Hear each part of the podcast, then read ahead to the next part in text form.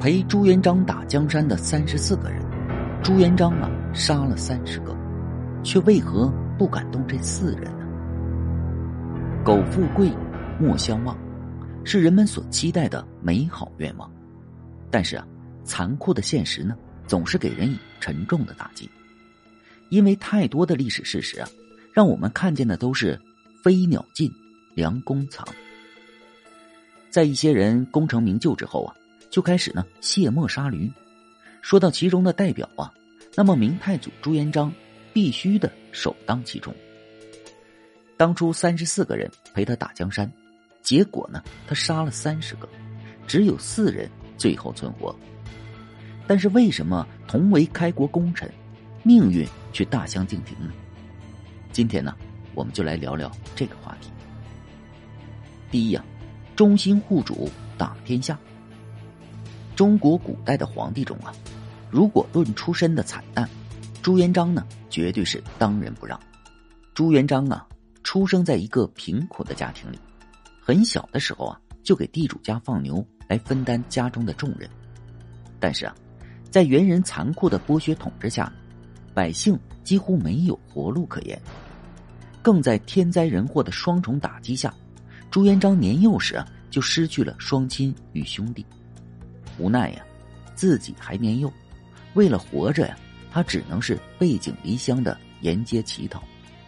后来啊，为了能吃一顿饱饭，竟然跑到了寺庙里做了和尚。但是啊，朝廷的压迫实在是太厉害了，寺院里也没有安生可言。于是啊，在目睹了民不聊生的惨景后，朱元璋呢。毅然的接受了儿时玩伴汤和的邀请，加入了郭子兴的红衫军，走到了推翻元朝残暴统治的道路。由于年轻气盛，作战时呢又非常英勇，而且啊为人还十分的豪气，没过多久啊就在军中崭露头角。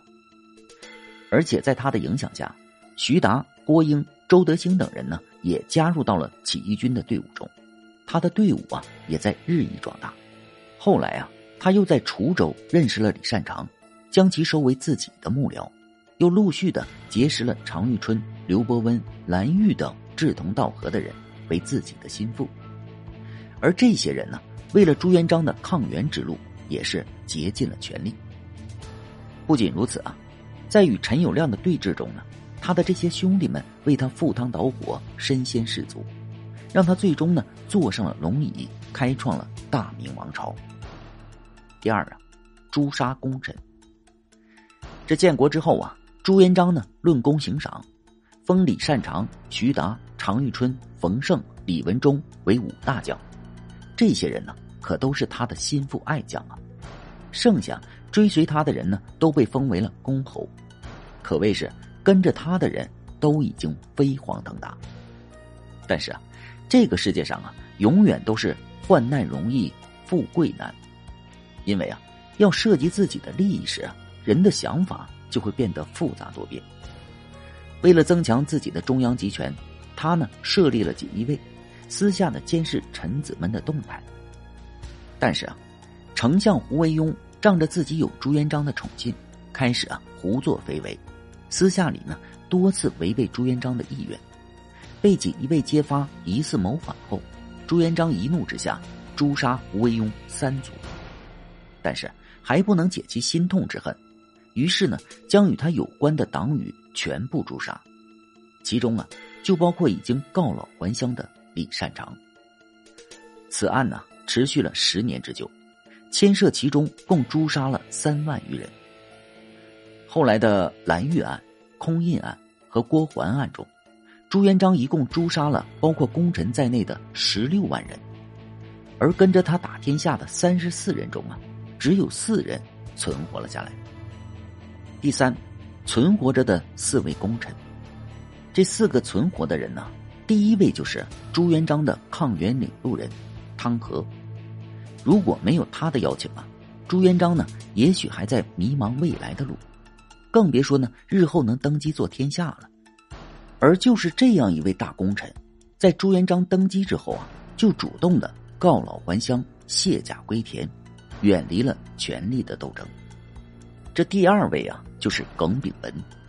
他对朱元璋呢，真可谓是忠心耿耿。在朝纲稳定之后啊，他就主动提出来要驻守大明边关，为了让朱元璋对他没有忌惮呢，甚至在祖坟上刻下了“朱家忠狗”的字样。这样的表忠心，让朱元璋非常的满意啊！而且啊，他骁勇善战，有功还不求赏，更深得朱元璋的信任。第三位就是啊，朱元璋的义子穆英，他呢也是朱元璋众多的义子中唯一活下来的。他从小啊长在马皇后的身边，非常的孝顺。当马皇后死后呢，他就主动的远离了朝廷，为马皇后呢守孝三年。此等孝心呢，更是让朱元璋对他放心不已。这最后一位啊，就是郭英，他呢是朱元璋宠妃宁妃的哥哥，但是啊，他没有仗着妹妹的势力而飞扬跋扈，反而是低调行事，所以啊，他最后呢也活了下来。朱元璋在历史上的风评啊，一直都是两极化。他因为自己的成长经历，他非常的痛恨贪污腐败，所以在朝廷的治理上呢，大肆的屠杀了贪腐的官员。但是啊，矫枉过正了，有时候啊，只是怀疑就直接将人赐死了。而那四位侥幸活下来的人呢，都是行事低调的，不参与任何争端的人。所以啊，这任何时候啊，低调行事。学会藏匿锋芒，才能啊走得更远。